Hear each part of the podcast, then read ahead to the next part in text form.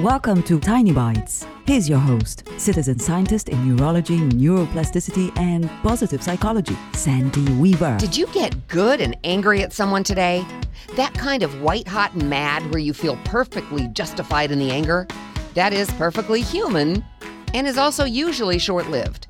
Some people do get addicted to the adrenaline and cortisol rush that goes with the anger, so they look for reasons to get angry. Hopefully, that's not you. What you felt was just good old fashioned, strong and sudden irritation with another person's actions or words. That's normal. And yet, because the hormones released are the same stress hormones that damage your body and your health, it's good to get control of your anger quickly. Here are two good questions to ask yourself when you're feeling angry with someone How does the anger feel? How do I want to feel? When you stop and examine how the anger makes you feel, it helps you regain control of yourself more quickly. When you can get a handle on your feelings, it allows you to see the situation more objectively.